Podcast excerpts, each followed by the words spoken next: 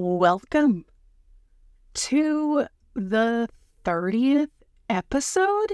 What? Of the Savory Shot. Y'all, I cannot believe it's been 30 episodes. Damn. It feels like it's been 500 bazillion shows. I feel like Brad Pitt in that movie, The Curious Case of Benjamin Button, you know, when he's born old, but he's like a child. That's what this show feels like. Damn, y'all. If this is your first time joining this hot mess express of a show, allow me to introduce myself. My name is Mica, and I'm your host with the most. Man, life has been so damn busy. Gosh, I missed y'all. I missed y'all so, so, so much. Before I start this amazing episode, and believe me, it is a bomb, bomb episode. I've got to give thanks first. Y'all, I've said it once. I, I'll say it again, and I'll keep saying it until y'all get it. Y'all are the reason this show exists. Thank you so much for being here because you could have been anywhere doing anything, but you're here with me. I couldn't be more grateful. So thank you. Dankeschön.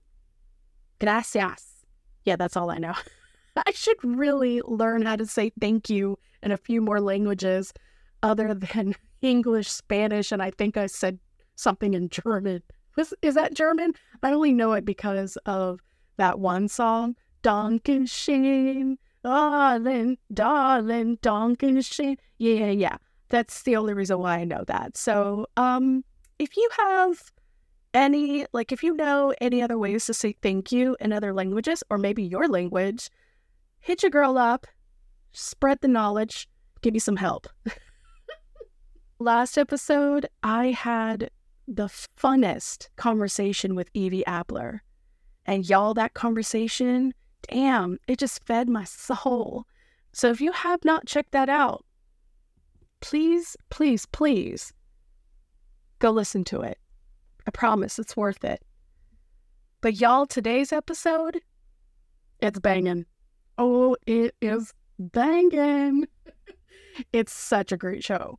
I know I say this every single time, but y'all, this is this is my favorite interview ever. My favorite, absolute favorite interview ever. I'm just gonna jump right in because your girl is hopped up on espresso and is beyond thrilled to talk about today's guest. So without further ado, meet our amazing and oh so sweet and oh so kind Jackie Alpers. Jackie is a dynamic food photographer, recipe developer, and cookbook author based in Tucson, Arizona. Her photos are so much fun, y'all, and they're energetic, and y'all, her recipes are delish. Seriously, you've got to try her French toast recipe. And I'm going to put it in the show notes so you can make it for yourself. Y'all, I made this last weekend for my husband and I. We ate so good that morning and we used challah bread. It was the best. It was the best. Absolute best. Having Jackie on the show, it was an absolute honor. We talked about so, so, so, so, so, so much in this episode. We talked about Jackie leaving her home in Ohio to study art, her experiences with finding moments in her work and how you can do the same for yourself and how her background as a waitress taught her lessons that she carries with her to this day. But, y'all, before I get into this, before I get ahead of myself, let's start the show. Welcome to the Savory Shot, a bi weekly show where we discuss the intersection of two passions food and photography. I'm your host, Mica McCook Every other Wednesday, I sit down to chat with professionals in the industry so that you feast on only the best tips and strategies in the business. All right, y'all, let's get started.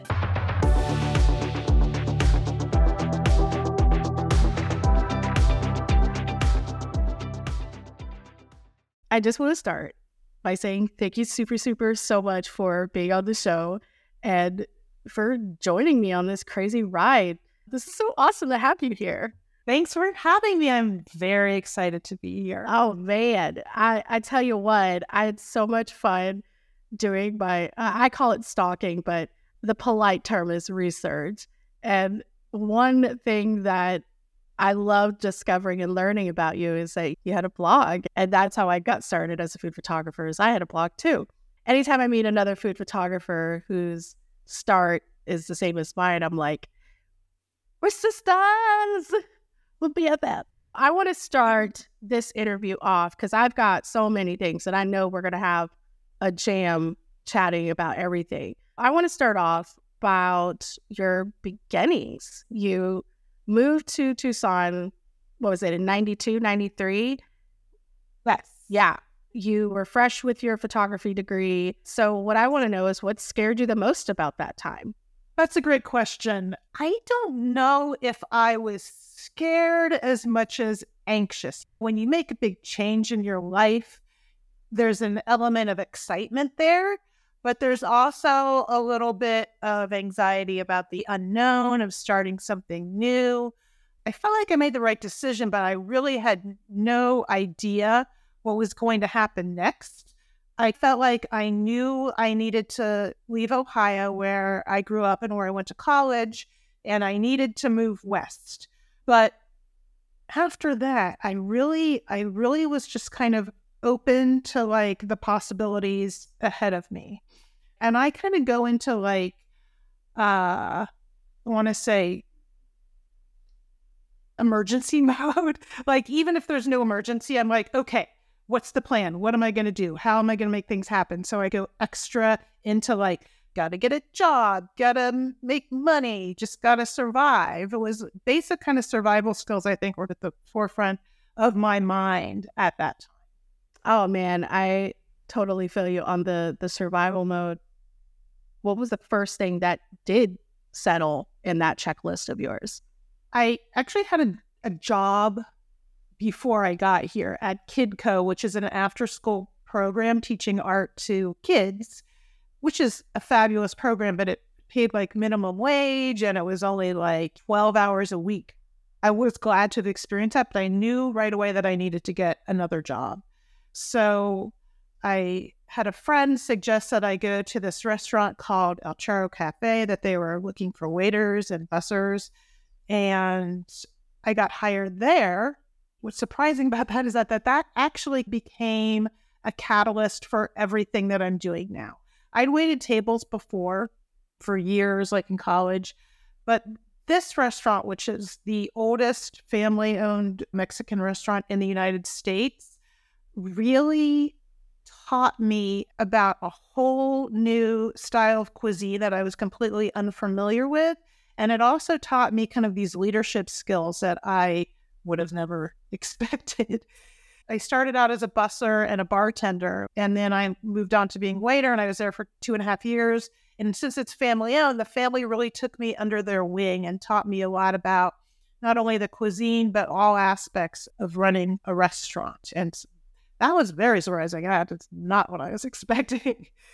You mentioned something earlier that's really great. You said that it working for this restaurant taught you a lot about leadership. Would you say that it also taught you how to lead a team? And it, did that become useful later on as a photographer?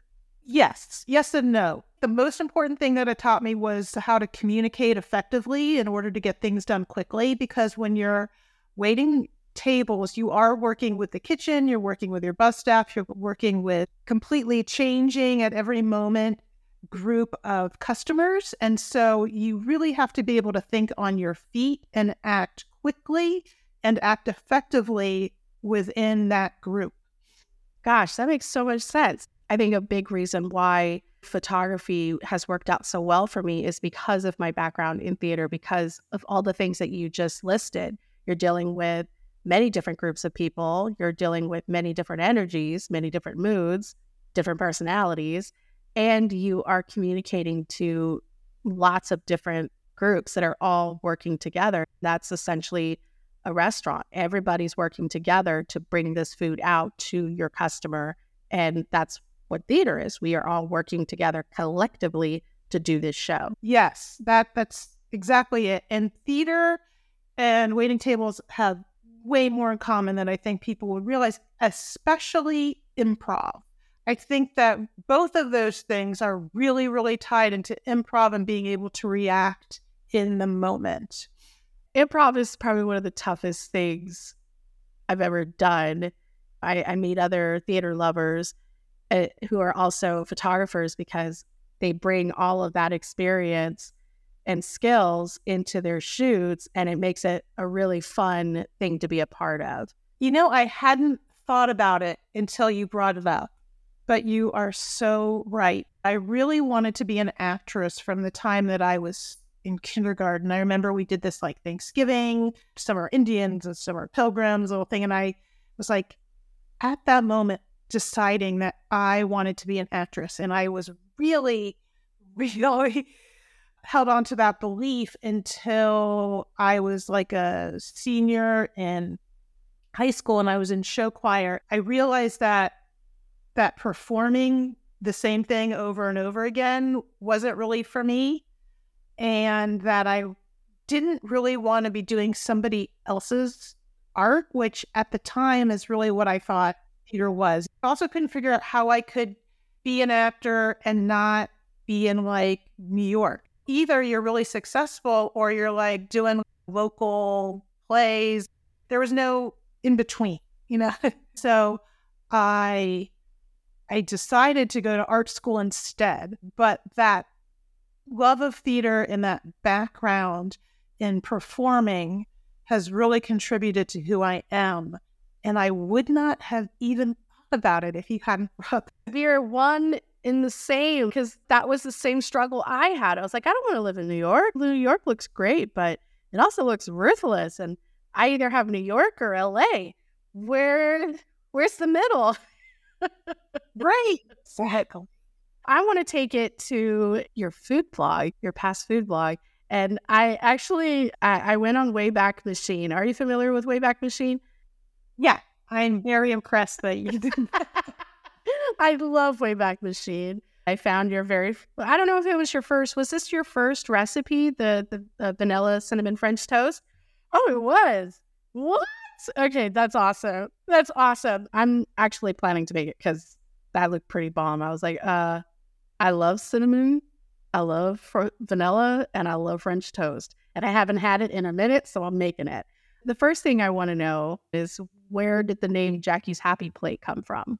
Well, I was at restaurants and I'd kind of see plates of food with smiles in them. There'd be like two eggs for eyes and a bacon for a mouth or what. At that time, I kept seeing these like happy face plates of food just randomly showing up. Like not they weren't done on purpose. I'd be sitting there like, there's a, a smiling face inside my breakfast. and I like the idea of there's a little bit of joy on the plate when you weren't expecting it. Interestingly enough, I I just gave that up this month where I decided that after 13 years, I was going to transition that blog to just being recipes.jackiealpers.com. I thought it was time to encapsulate everything together. I'd always thought of the blog as being separate from my photography portfolio, even though there was always a photography element to it. And that the, and in fact, the blog was born from food photography pretty much first. But I just decided that it was time to mush that all into just Jackie Alpers. And I and I was sad to see it go. I mean, it's still, you know, it's still up there, but but it's it's it's transitioning. there comes a point where you have to or you need to decide where you're going to put your focus and attention on. That's essentially the crossroads that we came to with let's talk about it the the food blog that i co-own with my friend charlotte we had a real sit down conversation and i said are we continuing this blog because we really enjoy the recipes that we're putting out the community that we've built or are we continuing this for nostalgic reasons if our heart isn't in it and there are other things in our lives that are taking priority over this blog, then it is perfectly fine to call it a day, honor the work that you've done, but focus your attention. Was that the case for you? No, because I still got all of the recipes up there and going. It was more just realizing that I am all of those things, that Jackie's Happy Plate is not separate from who I am as a food photographer any longer.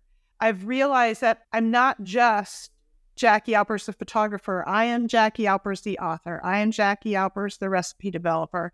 And so to keep Jackie's Happy Plate as a separate entity really no longer made any sense. It, it didn't need to be separate, it needed to be encapsulated. Jackie's Happy Plate became synonymous with you. So it doesn't need its own space because when people see Jackie's Happy Plate, they automatically connected to you. I'm glad that those recipes are still up because they're bomb as hell.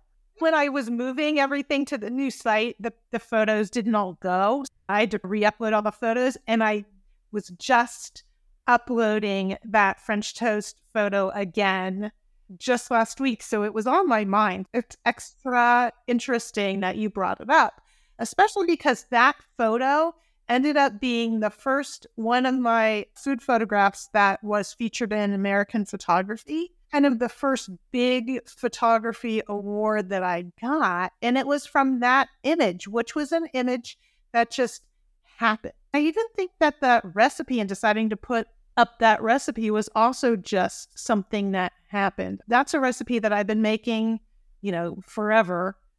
And I I was I was doing the recipe like I always do, where I was putting all the ingredients into a bowl and I put the bread in the bowl and I looked at what I had there and I realized it was beautiful. So I just grabbed my camera and photographed it.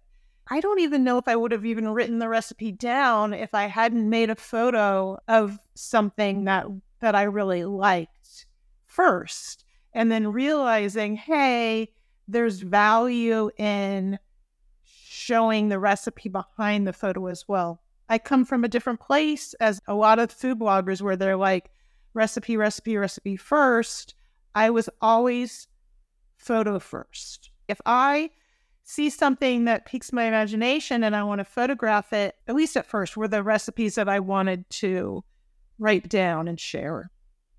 Thinking from a photo first approach, did that change how you developed recipes or how you talked about your recipes or food photography?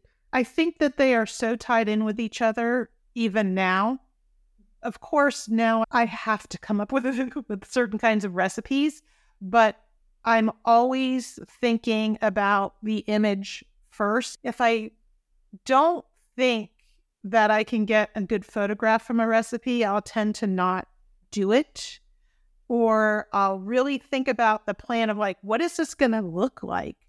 And do I need to change the recipe in order to make an image that works. There are some recipes that are hard to, to photograph, and I don't shy away from those things, but I do alter the images and the recipes kind of based on what that final thing is going to look like, and vice versa. There's a chicken and, and rice recipe in my Taste of Tucson book that just like, it just looked like brown on a plate. I'm like, well, okay, it's just going to look like we're like, what do I do? Do I add a, a garnish? Do I plate it differently?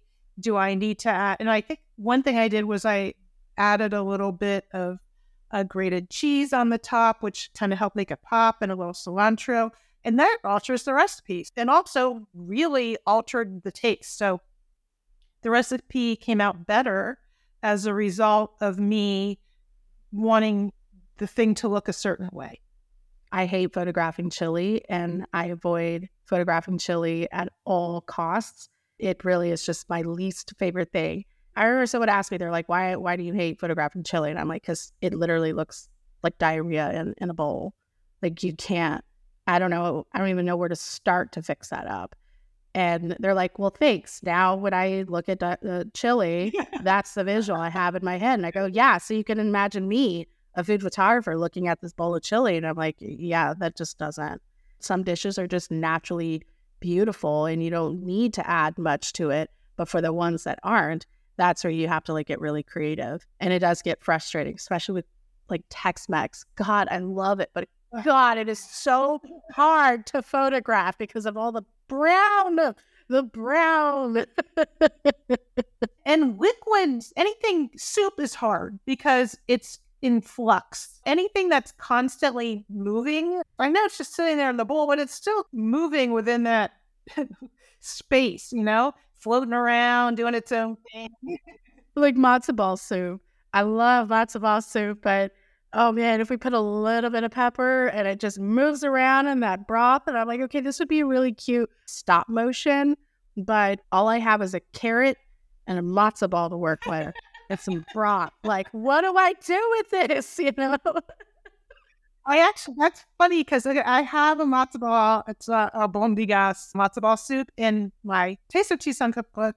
At the end, it was the very last thing I was like, I gotta rephotograph this. I cannot, I cannot let this picture be in there. I was just like, no. So I just completely remade it. It. It's always like a little bit of a puzzle, which is cool. Like, how are you going to solve this one? Sometimes you just have to keep redoing it. I think one of the reasons that my photographs have been successful is that I tend to not give up until I'm happy. If it takes me 10 times, I'm like kicking myself the whole time, like, what the heck's wrong with you? having to do this thing over and over again. But then I remind myself, you know what? A year from now, you're not going to remember that you remade that stupid matzo ball soup 10 times. And it was like, how many bowls? You're just going to remember the final image. I try to not be hard on myself when things are complicated because that's part of the process. You got to work through it until all the pieces come together in the right way. And you don't always have that time. If you're at a restaurant, that's a completely different situation because you're dealing with somebody else's food. You're dealing with a chef who may have very specific ideas about what they think something is supposed to look like. If you're lucky, you're getting something that's plated kind of well, but you still have to figure it out. You were like, okay, this is what I got. What can I do to make it work? And is it that I turn it around? Is it that I shoot it from another angle?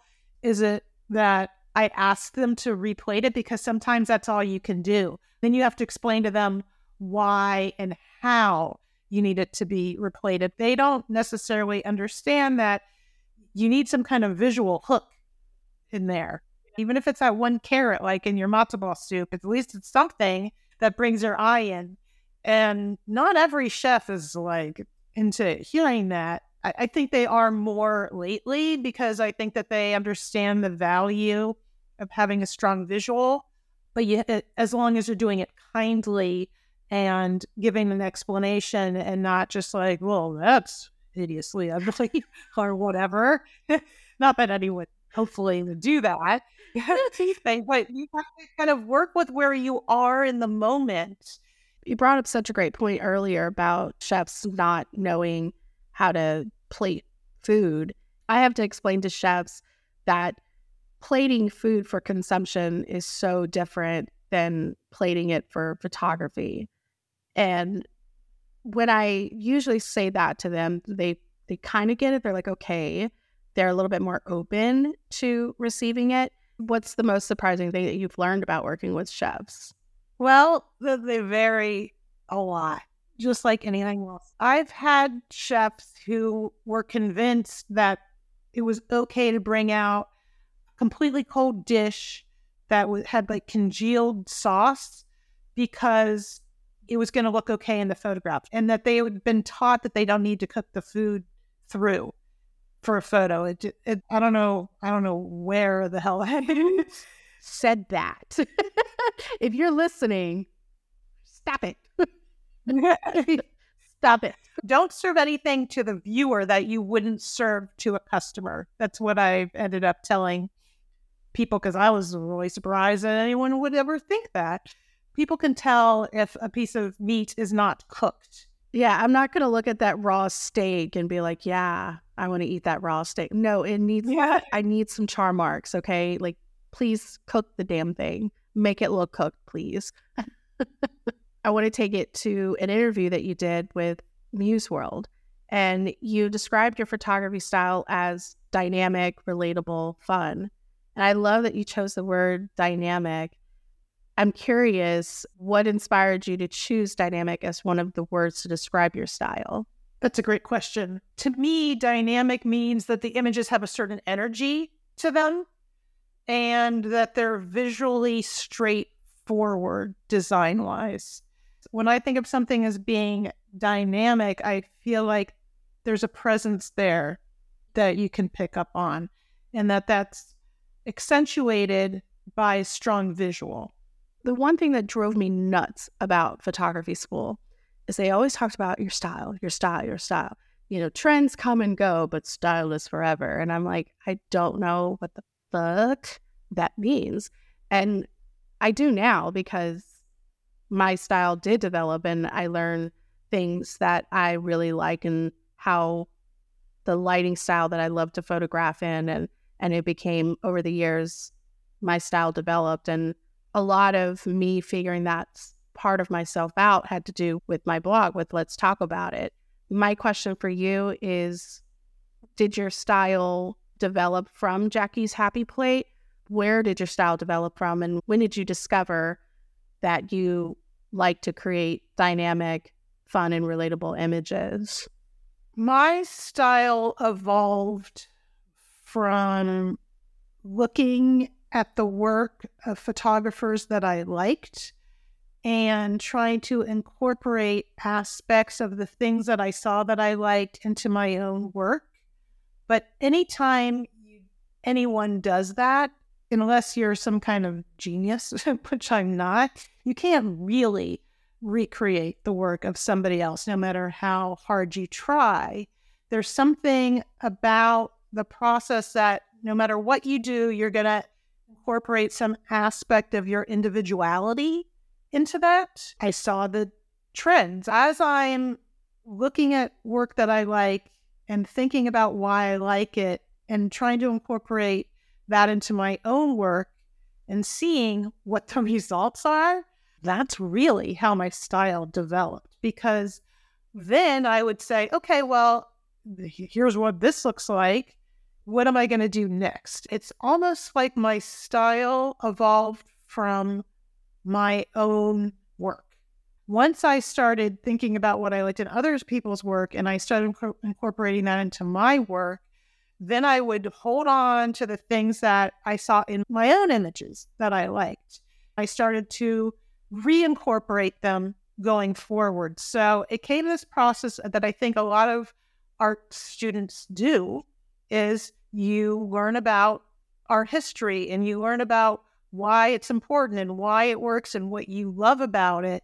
And then you take that inspiration and you incorporate it into like what you think you want to do and you grow. But you get to a point where it's no longer about the thing that you loved in the beginning. It, it, it is still, you can still love those things, but after making enough of your own work, it just starts to take on a life of its own.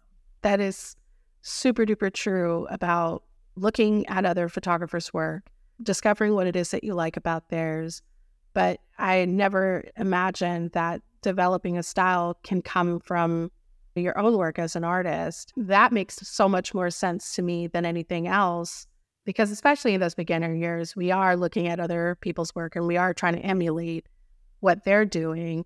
And it doesn't perfectly come out that way, but then we discover I like this better. I avoid the tutorials that teach you like how to do bright and airy, bright or whatever, or dark and moody, or how to do hard light photography, that type of thing.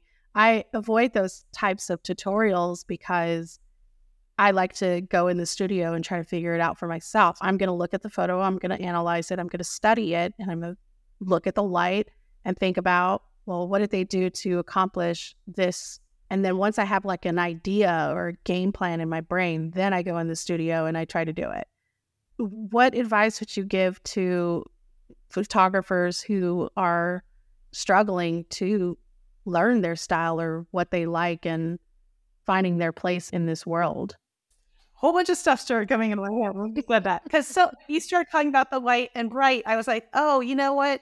There have been things that I've tried to do, and when I was doing it, I was not enjoying it. I don't really like trying to figure out how to use strobes because, for, first of all, I want to see what's happening in the moment. If I'm going to light something, I don't want to have a flash.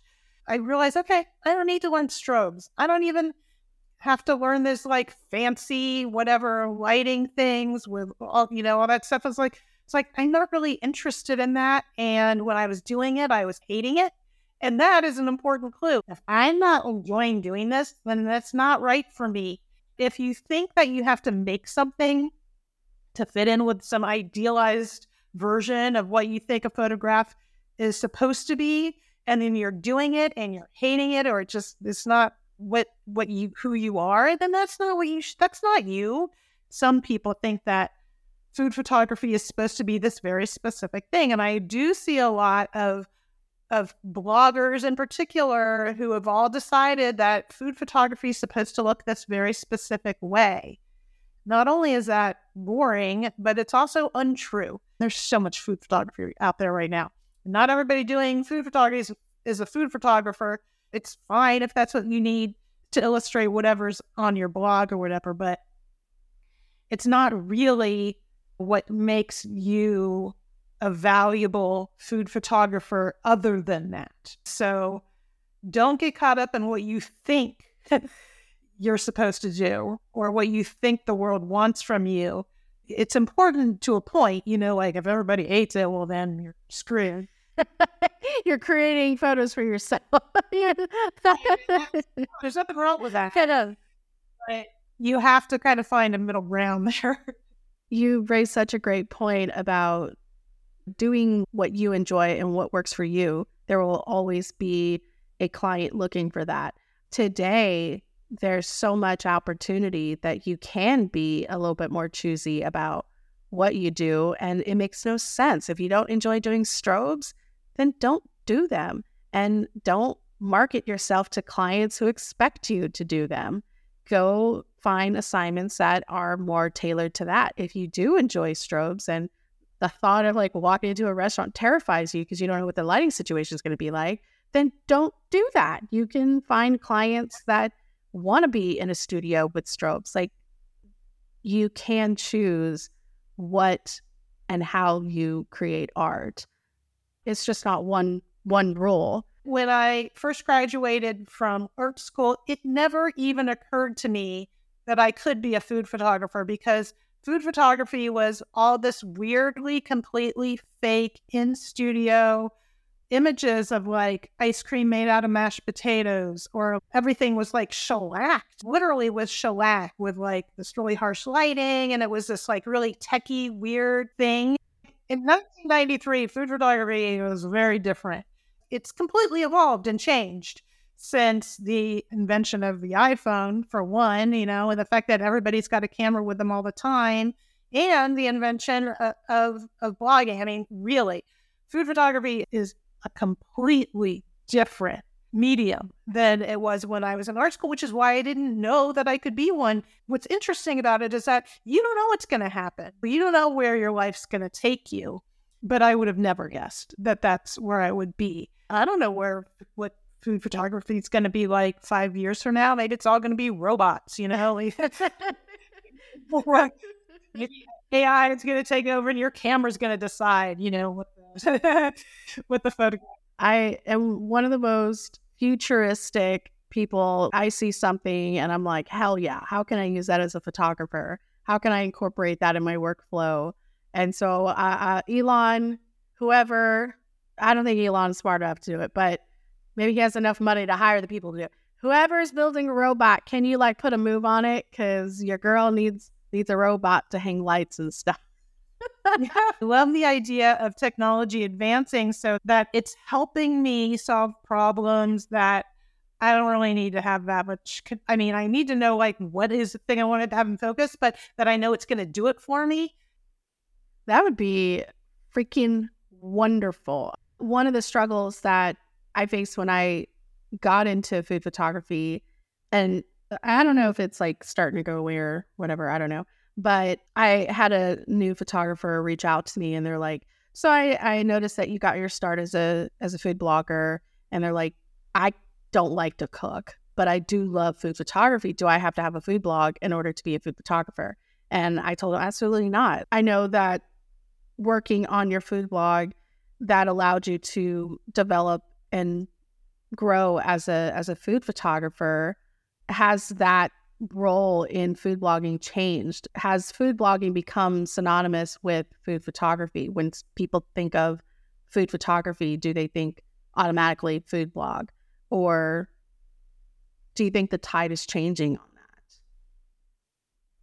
To some extent when they think of food blogging yeah they they expect to see photography unless you're a really good illustrator. Now, is food photography only about blogging? Heck no, I think people kind of forget we still need food photography for advertising. We still need it for products. We still need it for packaging. And you need a certain degree of professionalism to be able to pull something like that off. I want to take it to that same interview that you did with Muse you listed your favorite quote from Diane Arbus, is the bomb.com. So you need to go like study mm-hmm. everything she's ever created, everything, everything. But the quote that she said is I work from awkwardness. By that, I mean, I don't like to arrange things. If I stand in front of something, instead of arranging it, I arrange myself. The question I have for you is what drew you to this quote from Diane, and how does it resonate with your approach to photography? Oh, I love this. It's because it all comes back to you, the photographer.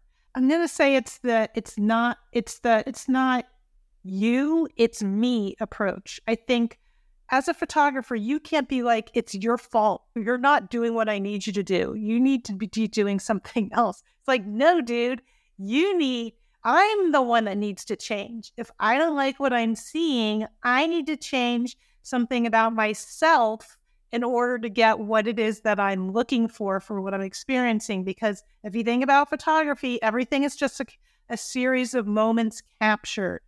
And so, um, sorry, give me a second.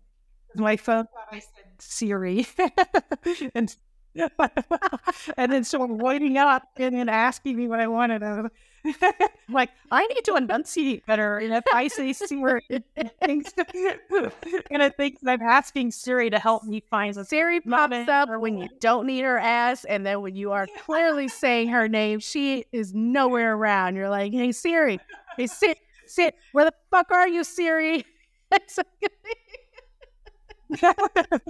so a series of moments, Siri. It's up to you to find that moment within the series of moments. And that's what Diane Arbus did amazingly well. And especially because she's shooting film, right? She's got, you know, whatever, 12 or 24 frames in order to wait and experience the moment as it's happening and capturing it based on her own personal experience. And that is what photography is all about. It's about you deciding, okay, well, what I'm seeing is is up to me. And when I choose to click that shutter is up to me. And if I take a step to the left, how is that going to change what I'm seeing? If I wait 5 seconds, how is what what is happening going to change?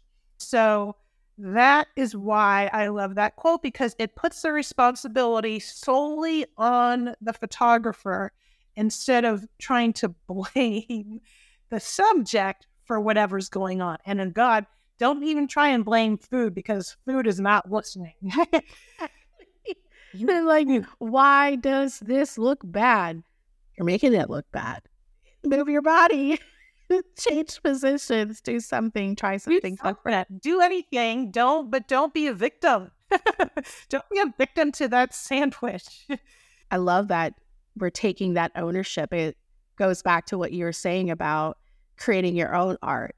You know, you are taking ownership over the thing that you are photographing, the subject that you're photographing. I think that's great. And you're also existing in that moment. Basically, Photography is about you living your life in that moment. You're there. You're experiencing something. Every single second has the opportunity to be captured or not captured.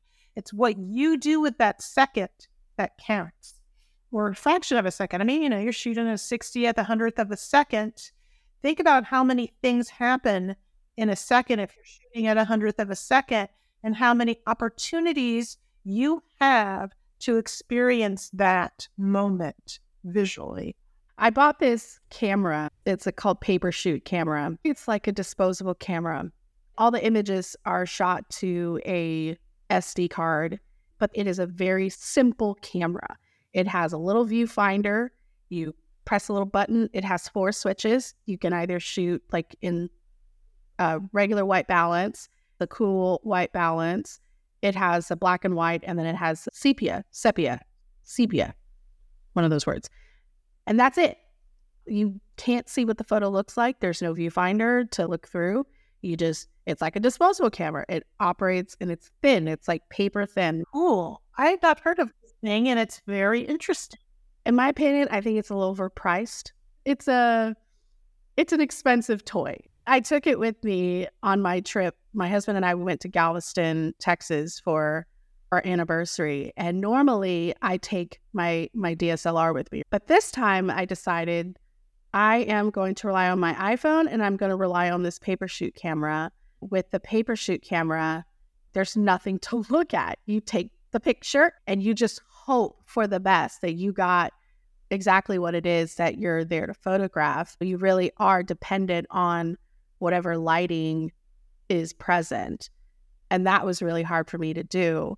But your point about being present in the moment, taking ownership of whatever you're photographing, it just reminded me so much of that paper shoot camera.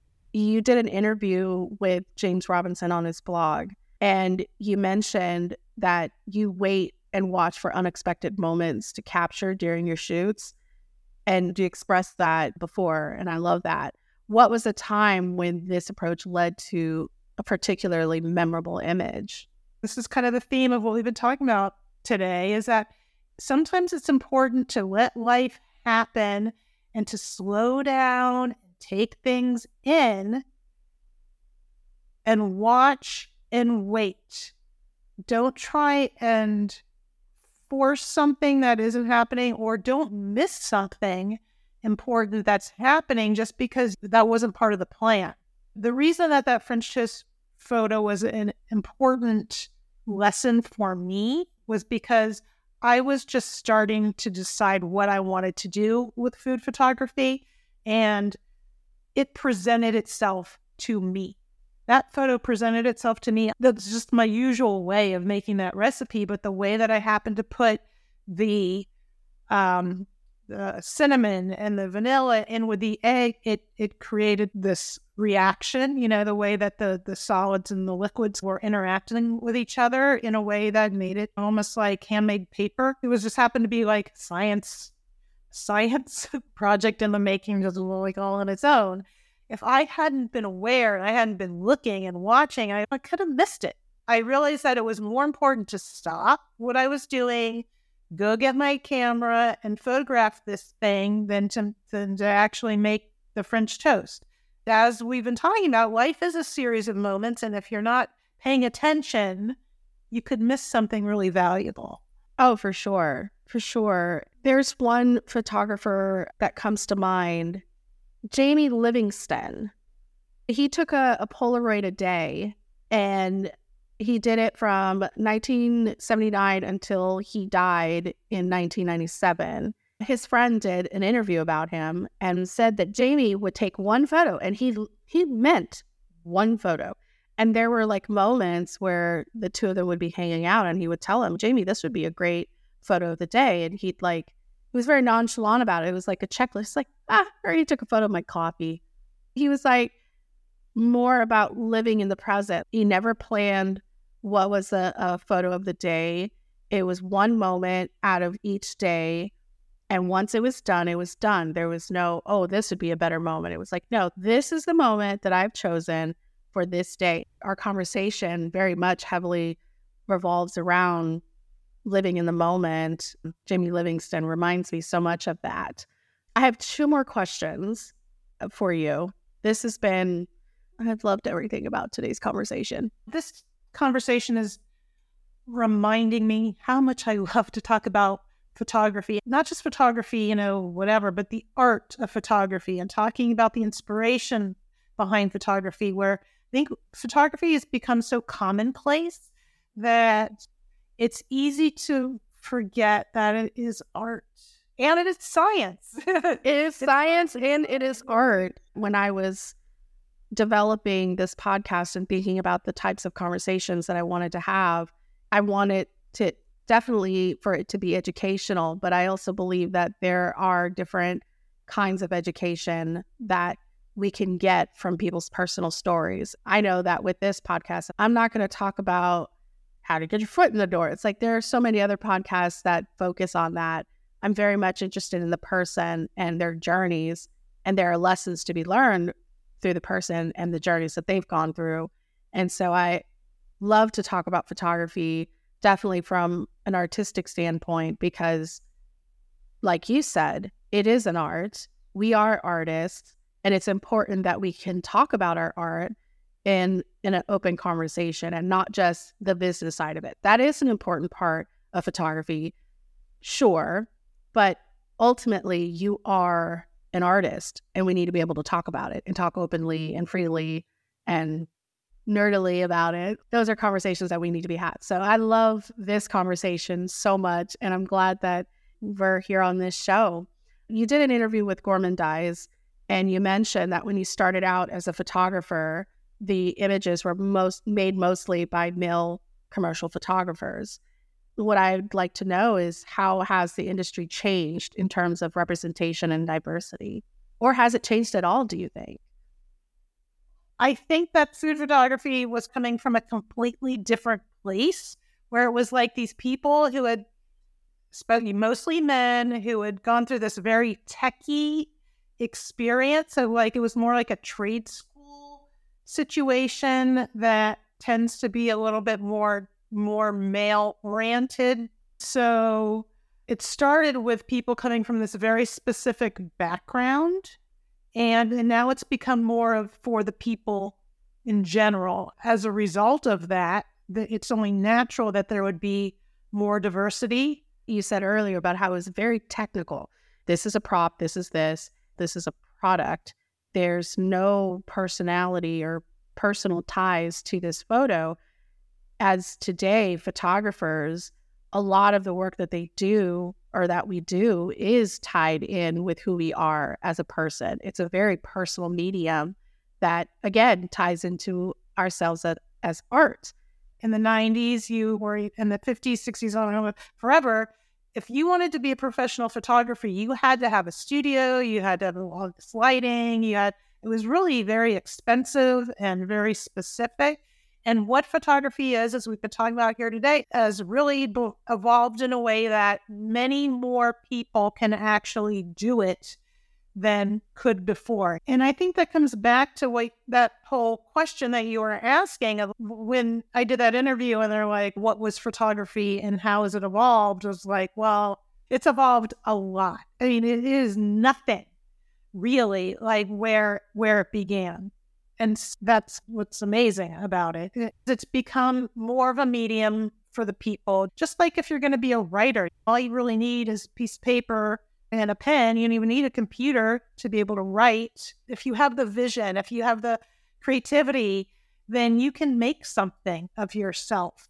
But it's all again comes back to you and who you are as an individual and what makes you special and taking that ownership, like you said, taking that ownership. It's really just taking ownership of you, your art, and what speaks to you. I love that we're talking about this and shining a light on this because I think it's important that new photographers understand that the the bells and the whistles don't make you the photographer. You make you the photographer. You operate that camera. It doesn't operate you. It's the same with with the guy who was doing the Polaroids every day. Like Polaroid was the most accessible form of photography for a very long time. When I was like a little kid, my dad had a Polaroid camera and he took photos that I still love. And it doesn't make the photos that that guy took every day any less art. In fact, it's just as much art as anything else. The iPhone has kind of taken over in that sense, especially because oh my God, what's happened with the iPhone even in the in the past couple of years where you can shoot raw. Everybody has that opportunity, just like everybody has the opportunity to have a, a pen and paper if they if they want and be able to write. It doesn't make it any less important of a medium. It makes it more exciting because everybody has that opportunity. What do you hope the listeners take away from today's episode? Well, I want to say thank you because this has been awesome. This has really reminded me why having these kinds of conversations about photography is so important. And that's one of the things I want them to take away, which is like, talk about it, have that conversation, talk about art with your friends, talk about what's exciting to you with people you're close to, and be able to brainstorm and imagine all the possibilities. Jackie, this has been fantastic. Where can the listeners find you and support you and stalk you like I did? On my website. website's jackiealpers.com. I have a cookbook coming out in October, which is the unofficial Yellowstone cookbook, which is recipes that were inspired by the television show Yellowstone that I photographed myself and that I was inspired by the, some of the visuals on Yellowstone, which are pretty cool. That's available for pre order on Amazon. It'll be out in October. My current cookbook, Taste of Tucson, is also available. I think both of those are really good examples of where I am creatively and collaboratively with people. But it's all up on my website, jackiealpers.com. There's a link to my recipes. And thank you again for this opportunity. It's been really, really not just eye opening, but it's like heartwarming in a way to remember uh, what I love about photography and to be able to communicate that as part of a conversation with you. I thrive on those these types of conversations. I really do. Are you on Instagram as well? Yes. Also at Jackie Alpers. J A C K I E A L P like Paul, E R S like Sam. Well, y'all go follow and I'm I'm about to go get your cookbooks because I love the cookbooks. And um, thank you again for being on the show. This episode is written and produced by me, your host, Mica McCook. Like this episode? Give us a five star review on Apple Podcast and subscribe to the Savory Shot wherever you get your podcasts. Or follow me, your host, Mica McCook, on Instagram at Austin Food Guide, or you can follow the podcast on Instagram at The Savory Shot. If you have any questions, comments, or would like to be featured on the show, email us at podcast at thesavoryshot.com.